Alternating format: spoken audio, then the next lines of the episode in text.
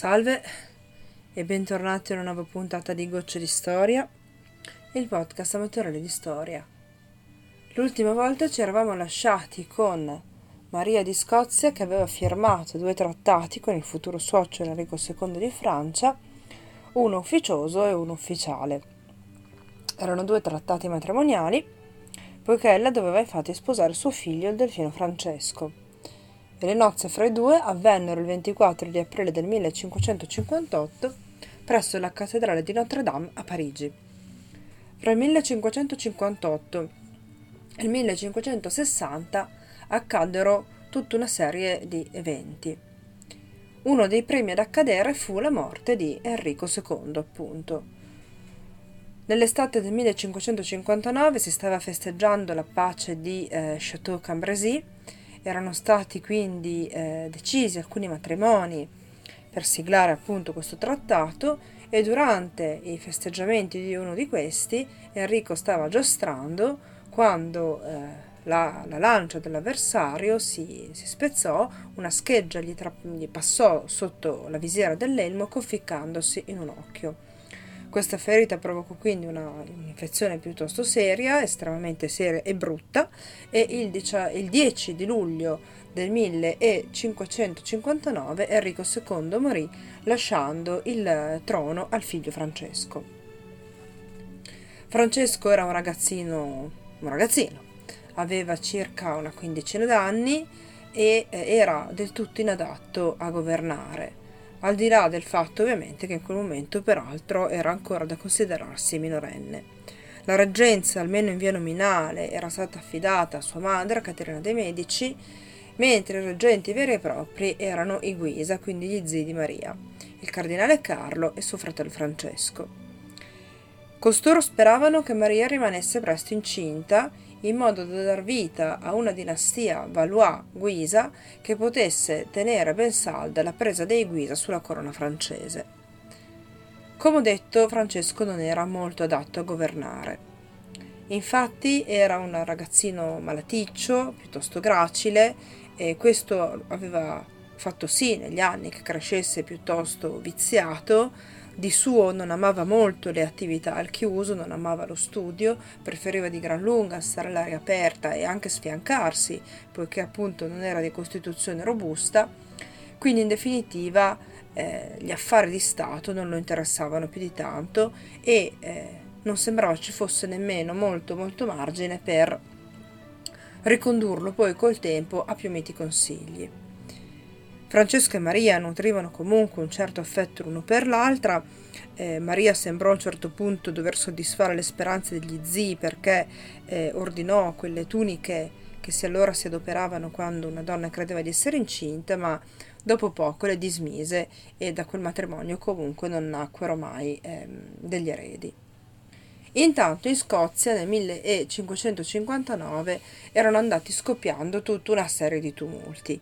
La reggenza era ancora affidata a Maria di Guisa, solo che gli scozzesi ormai cominciavano a vedere i francesi come il fumo negli occhi. Infatti fra i due c'erano delle profondissime diversità culturali e iniziavano anche ad aggiungersi delle profondissime divergenze religiose. Infatti, se i, ehm, gli scozzesi iniziavano ormai ad abbracciare la fede protestante perché stava nascendo la Chiesa di Scozia, i, i francesi ovviamente invece erano cattolici. A un certo punto gli scozzesi chiesero aiuto agli inglesi. Gli chiesero di arrivare in Scozia con l'esercito e di aiutarli a scacciare i francesi.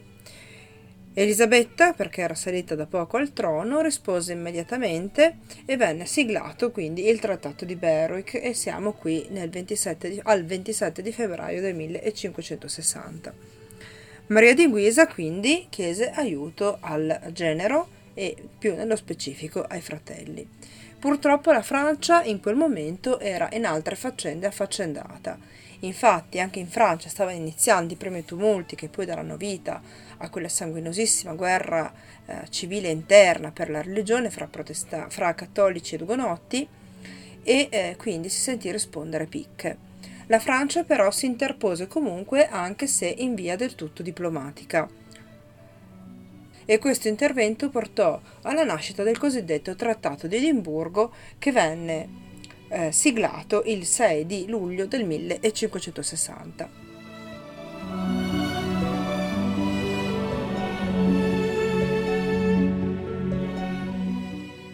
Questo trattato prevedeva tutta una serie di cose. La prima era che i francesi e gli inglesi si ritirassero insieme dal suolo di Scozia, quindi gli scozzesi sarebbero rimasti da soli nella loro terra. La seconda cosa che chiedeva era che il Parlamento si potesse riunire il 10 di agosto.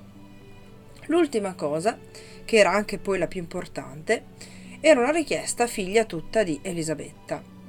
Quando lei era salita al trono vi erano stati alcuni mm, dissidenti, soprattutto i cattolici non desideravano che una regina protestante succedesse alla cattolicissima Maria Tudor. Al di là dell'ultimo atto di successione firmato da suo padre Enrico VIII che le garantiva comunque il diritto alla successione, Elisabetta aveva, l'abbiamo già visto, dei trascorsi familiari non proprio limpidissimi.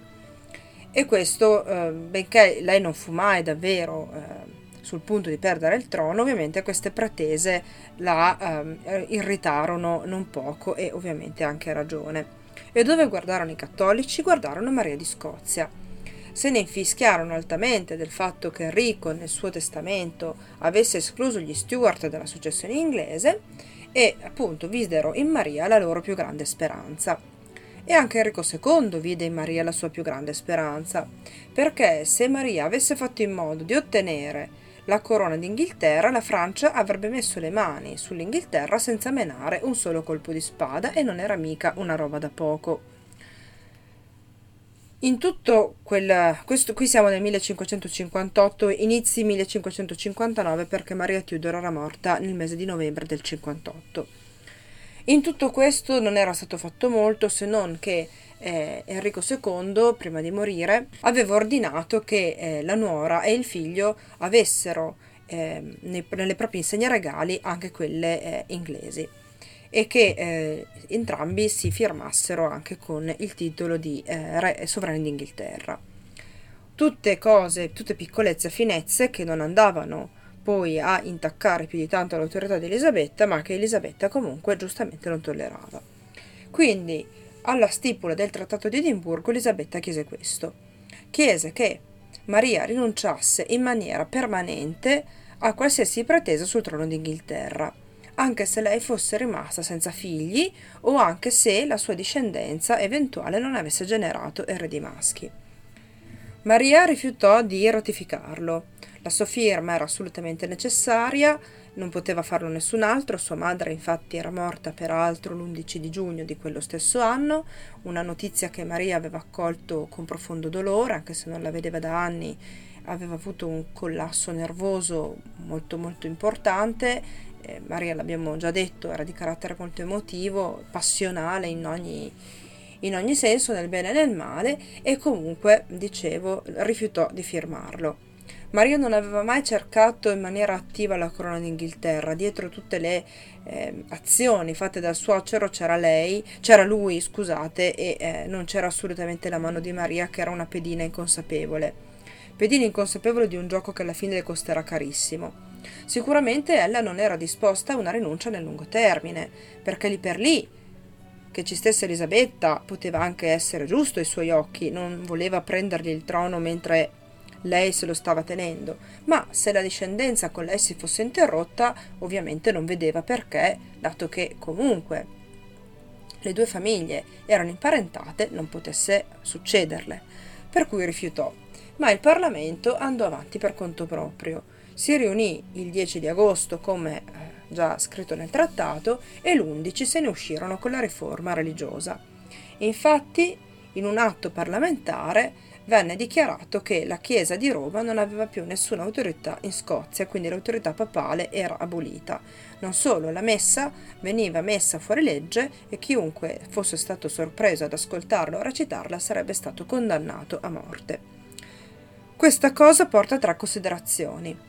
La prima è che la riforma religiosa scozzese avvenne di fatto per via parlamentare. Ehm, il benestare della regina, che pure era assolutamente necessario, venne completamente ignorato e andarono avanti dritti per la loro strada senza che nessuno si ponesse in mezzo. Infatti la classe dirigente cattolica sia secolare che clericale in quei tempi era molto più che latitante. La seconda cosa era che Elisabetta d'Inghilterra, volente o nolente, si era ritrovata nel ruolo di protettrice dei protestanti scozzesi. La terza cosa, e la più importante forse, beh, non forse la più importante, ma quasi, era che l'Inghilterra sembrava prendere il posto della Francia quale alleata privilegiata della Scozia, una posizione che la Francia, vi ricorderete, aveva mantenuto intatta per molti secoli.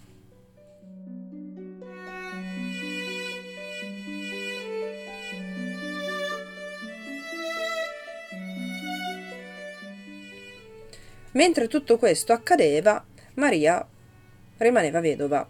Infatti, il 5 di dicembre del 1560 Francesco morì. Aveva da sempre avuto una salute gracile, aveva un'infezione cronica all'orecchio interno, quella volta l'infezione peggiorò, provocò un ascesso che raggiunse il cervello e il 5 di dicembre, dopo essere stato in coma per qualche giorno, Francesco morì. E Maria si ritrovò vedova. Il potere dei Guisa in quel momento andò ovviamente calando in maniera vertiginosa, al trono infatti succedette un, di, un fratello di Francesco, Carlo, che non era imparentato con i Guisa in maniera così diretta, e anche Maria dovette capire che cosa fare della propria vita. E una delle prime cose che fece fu quella di vedere se in giro per l'Europa c'era un altro partito pronto da sposare. Quindi la Scozia rimaneva di nuovo una seconda scelta.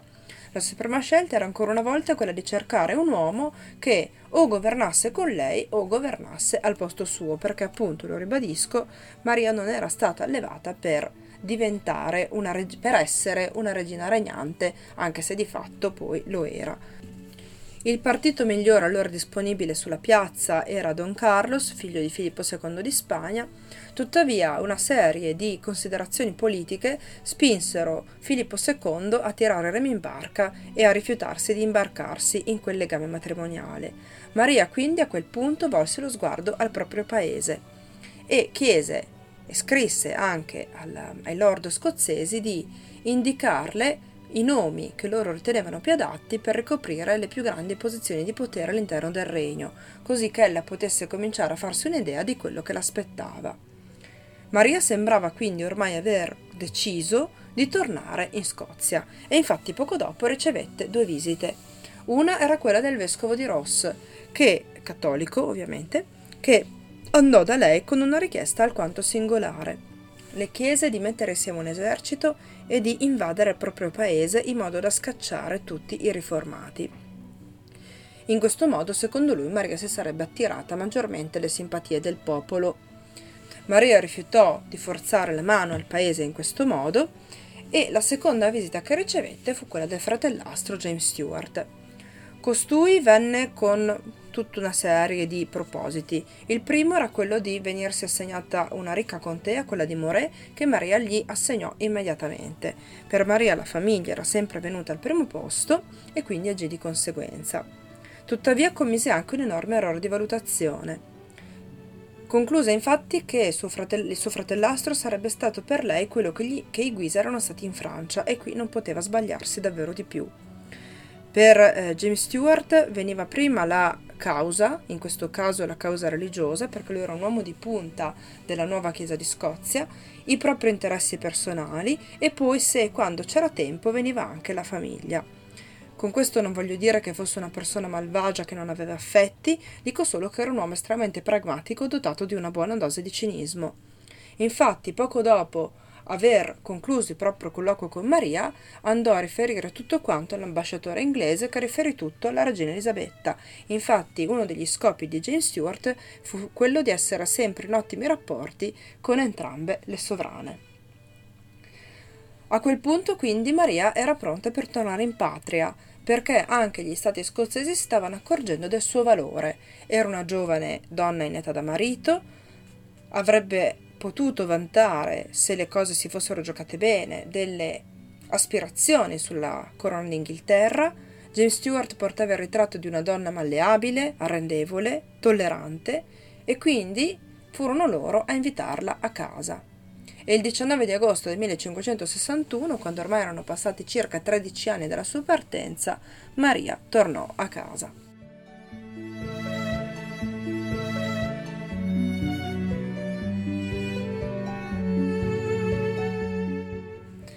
La patria che Maria aveva lasciato tanti anni prima non poteva essere più diversa dalla Francia, che era stata la sua patria d'adozione per tanti anni. Infatti, se quest'ultima aveva un terreno fertile, rigoglioso e verde, la Scozia aveva un terreno aspro e brullo. La maggior parte delle terre coltivabili si trovava al sud, al sud dove potevano arrivare facilmente gli inglesi. Quindi bastava un'incursione per portare via un intero raccolto e mettere quindi la popolazione sotto il pericolo di una carestia. Fra l'altro, attorno al 1500 era iniziata quella che è nota come la piccola era glaciale. Il clima si era improvvisamente inasprito, ne erano seguiti degli inverni estremamente rigidi che avevano portato a un impoverimento eh, delle messi, perché c'erano state delle, delle carestie, e anche a una moria degli animali. Quindi in quegli anni, negli anni in cui Maria tornò, la Scozia era un paese che stava letteralmente lottando per sopravvivere. Dotata appunto di un terreno già poco adatto di suole coltivazioni e con pochi pascoli, questo inasprimento del clima aveva um, accentuato ancora di più una situazione già di per sé poco felice. Mentre l'Europa si avviava al Rinascimento, o anzi alcune nazioni in quell'epoca erano già in pieno Rinascimento, la Scozia si trovava ancora profondamente ancorata al Medioevo. In Europa gli scozzesi erano visti per lo più come un popolo di persone rozze, brutte, barbare e ignoranti, il che poteva anche essere in effetti per certi versi vero, Infatti in Scozia non v'era quella raffinatezza culturale o non v'era ancora quella raffinatezza culturale che invece ormai era d'uso comune nelle corti del continente e anche alla corte inglese. La Scozia, come dicevo, era ancorata profondamente al Medioevo. Al di là delle cose più ovvie come il fatto che le comunicazioni in Scozia fossero ancora molto molto indietro. Infatti lo stato delle strade era tale per cui viaggiare in Scozia era ancora molto pericoloso. Le strade lasciate in mano come manutenzione alle persone che vivevano nei dintorni erano spesso in pessimo stato. Partire quindi significava compiere una vera e propria avventura, sapevi quando partivi ma non sapevi se e quando arrivavi. Ne conseguiva quindi una certa xenofobia. In Scozia viaggiare da una, nazione, da una regione all'altra non solo era pericoloso proprio per il viaggio in sé, ma anche perché non sapevi in quale modo saresti stato accolto al momento del tuo arrivo. Gli stranieri infatti erano rari e quando non erano accorti, accolti con aperta ostilità, erano accolti comunque con un certo grado di meraviglia e di stupore. La Scozia era un paese di fatto bilingue. E nelle Highland si parlava il gaelico per lo più, nelle Lowland invece si usava lo scozzese, lingua che Maria conosceva, non il gaelico intendo, ma lo scozzese. In, in Francia infatti ella aveva continuato comunque a, in un qualche modo a tenerlo in esercizio e quando arrivò in Scozia poté parlare al proprio popolo nella sua lingua, una cosa che ovviamente le fruttò immediatamente una impennata di popolarità. Lo scozzese e l'inglese fra loro sono varianti più o meno dello stesso dialetto, possiamo dire. Maria ebbe sempre qualche fatica con l'inglese, per dire, e appunto non parlò mai il gaelico. Fra le Highland e le Lowland c'erano delle differenze culturali molto molto forti e le due regioni non sempre andavano d'amore e d'accordo. La Scozia era anche un paese povero dal punto di vista degli abitanti, infatti mentre un paese appunto come la Francia, che prendiamo a metro di paragone perché era stato quello che Maria aveva conosciuto meglio, se la Francia appunto poteva vantare una popolazione che superava i 13 milioni di abitanti, la Scozia ne poteva contrapporre a malapena uno. Il sistema di tassazione in Scozia era estremamente inefficiente. Ne conseguiva che la corona fosse estremamente povera, soprattutto se confrontata con le corti degli altri paesi europei. Per tutta la durata del suo regno Maria dovette combattere contro una relativa povertà, dovendo spesso attingere alla sua rendita vedovile, quindi mettendoci dei soldi di tasca propria per mantenere la, la, la corte in uno stato confacente al, al suo status, ovviamente. Le residenze reali scozzesi erano poche e austere. In confronto a quei castelli in Francia che Maria aveva visto e in cui aveva vissuto tanto a lungo, la Scozia ne usciva assolutamente perdente. Come ho detto, le residenze reali erano poche, i castelli in cui vivevano i nobili non erano, il, non erano assolutamente quelle residenze signorili in cui vivevano i nobili di Francia, erano castelli massicci, adatti per lo più alla guerra o ad azioni belliche in generale. Moltissimi nobili peraltro vivevano in quelle che erano di fatto poco più che torri, torri eh, che erano in definitiva delle vere e proprie roccaforti in cui la famiglia si asserragliava dentro andando ai piani superiori nel caso vi fosse stato un, un immediato pericolo.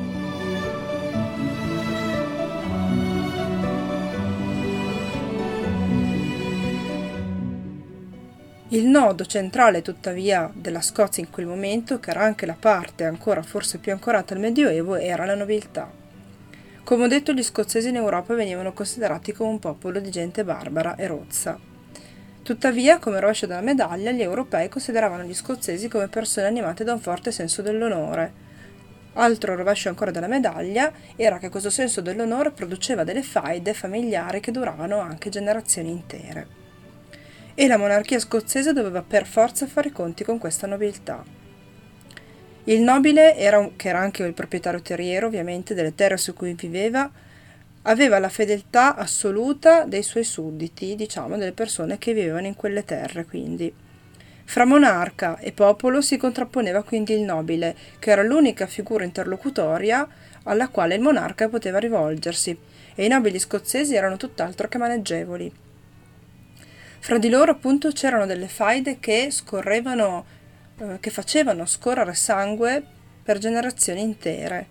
Molti dei nobili scozzesi non conoscevano il significato della parola giustizia in senso stretto, la amministravano spesso per conto proprio, infischiandosene della giustizia che veniva poi dettata invece dallo Stato. Quindi per un nobile raddrizzare un torto con un omicidio o con un furto non sarebbe stata poi un'azione così fuori dal mondo, anzi probabilmente era una delle strade che veniva più seguite in, quel, in quegli anni. I nobili erano alleati preziosi ma mutevoli, infatti le loro alleanze cambiavano, cambiavano spesso, cambiavano con i matrimoni, cambiavano il, nel corso degli eventi, perché ehm, anche per i sovrani mantenere la fedeltà dei nobili era una faccenda tutt'altro che scontata.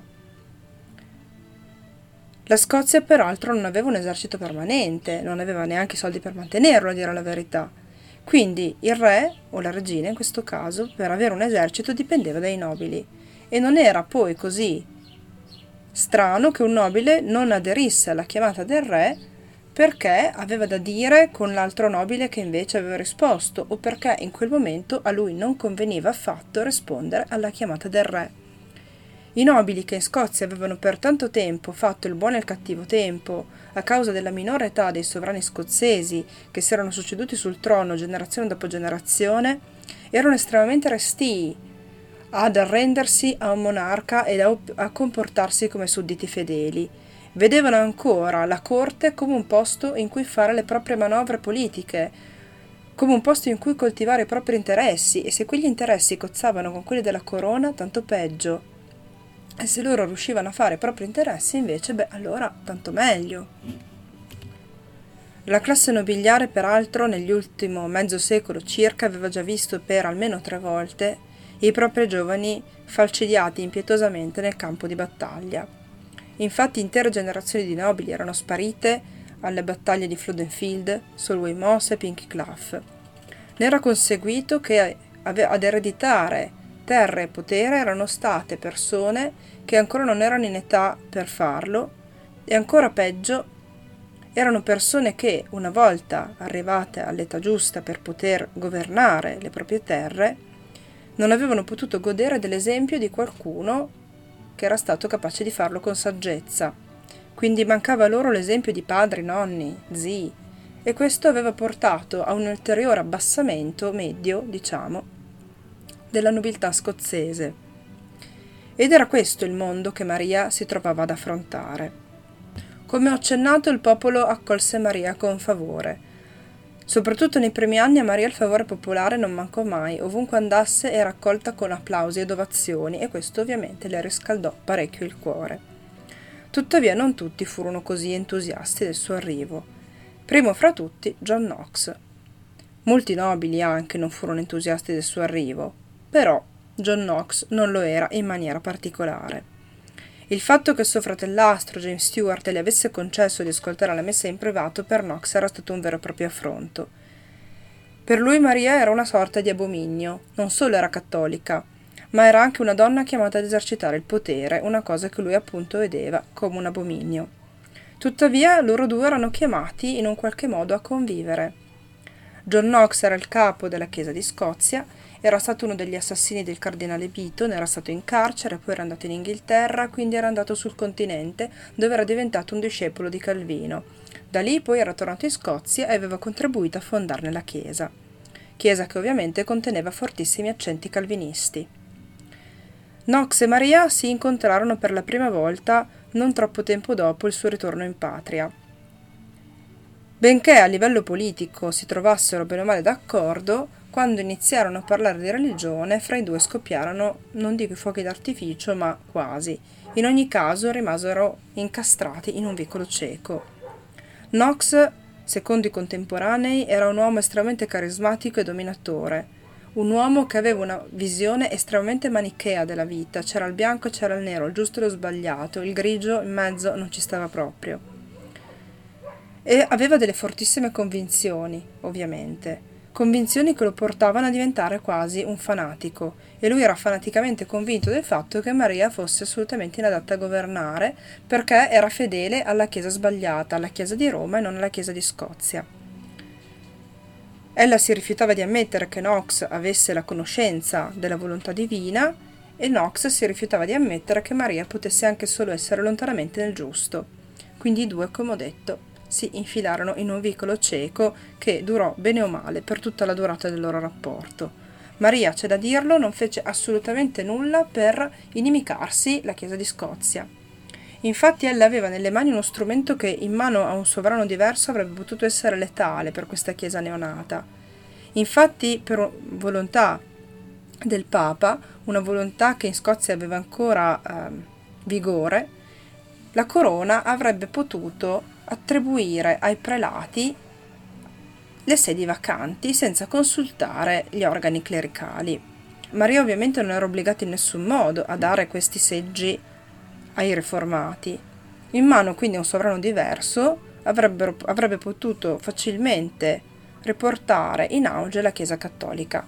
Tuttavia Maria aveva promesso che non avrebbe messo loro i bastoni fra le ruote, la classe dirigente cattolica sia temporale che clericale era latitante e quindi questo strumento rimase inutilizzato e Maria mantenne fede alla propria promessa.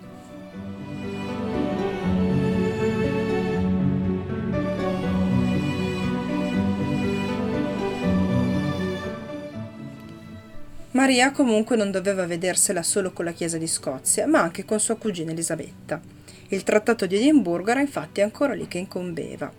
Vennero avviati tutta una serie di negoziati fra l'Inghilterra e la Scozia, invece di Maria agiva infatti il suo segretario William Maitland e alla fine il compromesso raggiunto fu questo.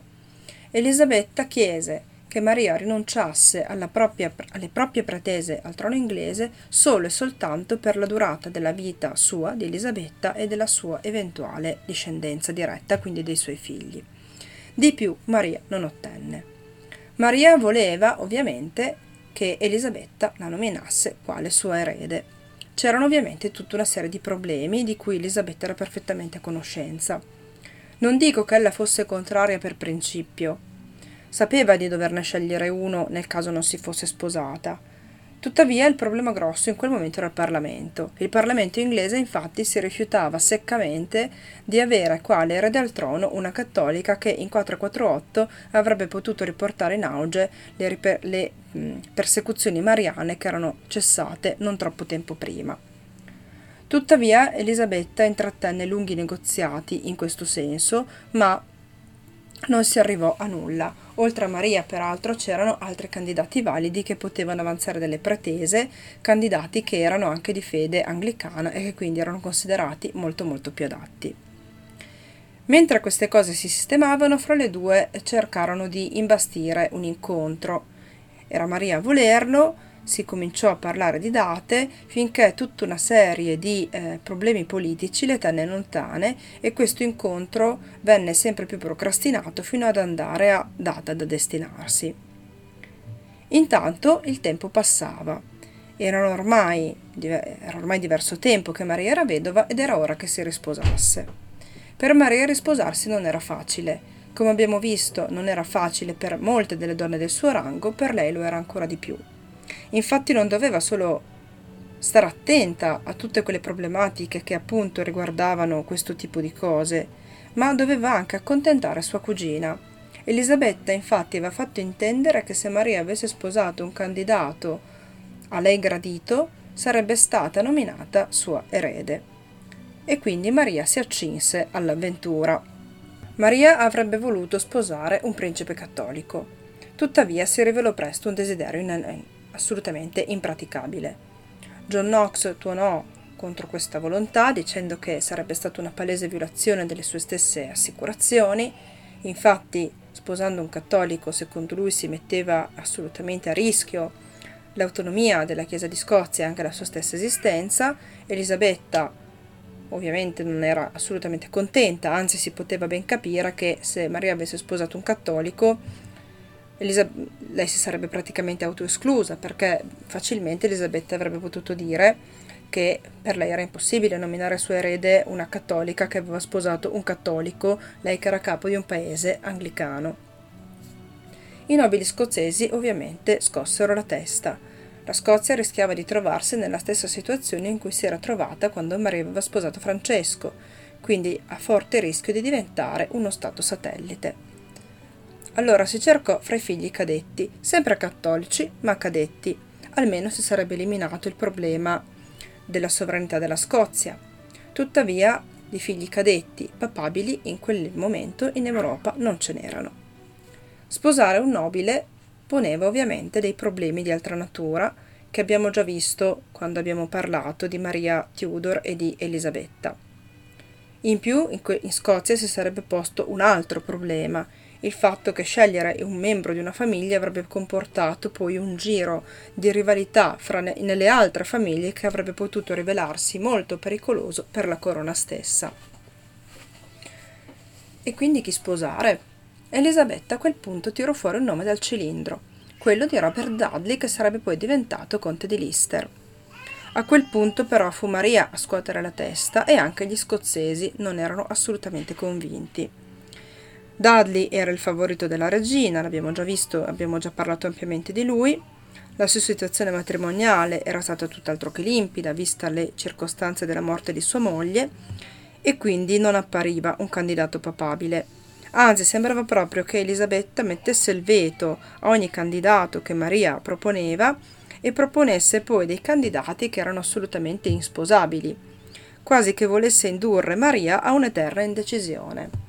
Se Maria infatti non si fosse sposata, allora Elisabetta avrebbe facilmente potuto dire che non poteva nominare sua erede una donna nubile senza figli, perché si sarebbe riproposto molto presto il problema della successione. Maria tuttavia era determinata a trovare un altro marito e, attorno al 1564 circa, Elisabetta diede inspiegabilmente, dire la verità, il permesso a Harry Stuart, Lord Darley, di tornare in, in Scozia. Harry Stuart era un soggetto estremamente pericoloso dal punto di vista dinastico. Infatti, era uno Stuart per parte di padre e un Tudor per parte di madre. Egli infatti discendeva direttamente da Enrico VII attraverso la sua secondogenita Margaret Tudor. Quindi poteva avanzare delle pretese al trono inglese, Harry Stuart era stato allevato come cattolico ma era cresciuto comunque in Inghilterra ed era a tutti gli effetti un suddito inglese, ecco perché gli serviva il permesso della regina. Ed era figlio di due persone estremamente ambiziose. E quando andò in Scozia, i due si incontrarono e Maria capì immediatamente i vantaggi di quell'unione. Era un cattolico, cosa che a lei piaceva, e aveva del sangue Tudor nelle vene, cosa che avrebbe potuto facilitarle incredibilmente la vita nel suo avanzare delle pretese al trono d'Inghilterra. Tuttavia, all'inizio sembrava essenzialmente che dovesse essere eventualmente un matrimonio di natura politica. Le cose però erano destinate rapidamente a cambiare. Se sulla carta Henry Stuart dal punto di vista politico era un buon partito, poi all'atto pratico non lo era affatto. Le cronache riportano che era un ragazzo viziato, estremamente vanitoso, orgoglioso, molto fiero del proprio rango, anche troppo, eh, scarsamente istruito, piuttosto eccitabile incostante e in generale abbastanza vacuo. Quindi un uomo pericoloso nel momento in cui veniva elevato a un rango tanto elevato. Anche dal punto di vista caratteriale poi erano male assortiti. Al di là dei gusti comuni per la caccia, la falconeria e le cavalcate, erano poi in generale molto diversi. Maria amava anche i piaceri della mente, mentre eh, Harry Stewart era più legato invece ai piaceri della carne in ogni sua accezione. Maria amava la musica, la poesia, leggere, mentre a lui queste cose eh, non interessavano. Tuttavia eh, Maria era cieca di fronte a tutto questo. Infatti, nel momento in cui Harry Stewart si ammalò di morbillo e Maria lo assistette, le cose appunto cambiarono. La malattia gli diede evidentemente un'aura di romanticismo che fece precipitare Maria nella passione per quest'uomo. Si eh, innamorò, diciamo, ebbe un accesso di passione davvero per questo giovane molto bello, perché dico, le cronache dicono che era biondo, molto alto, in effetti l'analisi fatta su, sulle sue ossa dice che era alto più di 1,85 m, quindi fisicamente era molto prestante, Maria a questo era molto sensibile, ovviamente. In breve, comunque, quando egli si riprese dalla malattia, eh, si ritrovò con la regina che lo voleva assolutamente sposare. Era l'unico uomo che Maria voleva sposare. Quando Elisabetta lo seppe, andò su tutte le furie, perché era per lei un matrimonio inaccettabile. Aveva sangue Tudor nelle vene e per lei era un tradimento, perché sembrava che Maria volesse forzarle la mano. Non poteva proprio a quel punto nominarla sua erede, anzi fece arrestare pure la madre di Henry Stuart perché era inaccettabile che lui aspirasse a sposare la regina di Scozia. Infatti le loro pretese unite avrebbero potuto essere per lei estremamente pericolose. Anche i nobili scozzesi non furono d'accordo, iniziarono ad allontanarsi da lei, da Maria intendo, e fecero valere la propria voce, oppure o in un qualche modo comunque cercarono di farlo anche suo fratellastro, James Stewart, sul quale Maria aveva sempre contato, le fece capire che secondo lui era la scelta sbagliata, ma Maria non volle ascoltarlo e lui si allontanò perché, come ho detto, la causa per lui veniva prima della famiglia. Maria non volle ascoltare nulla e alla fine, il 29 di luglio del 1565, convolò a seconde nozze con questo giovane che era di poco più giovane di lei, quindi sui 19 anni circa un matrimonio che alla lunga si sarebbe rivelato fatale. Ma di questo parleremo la prossima volta.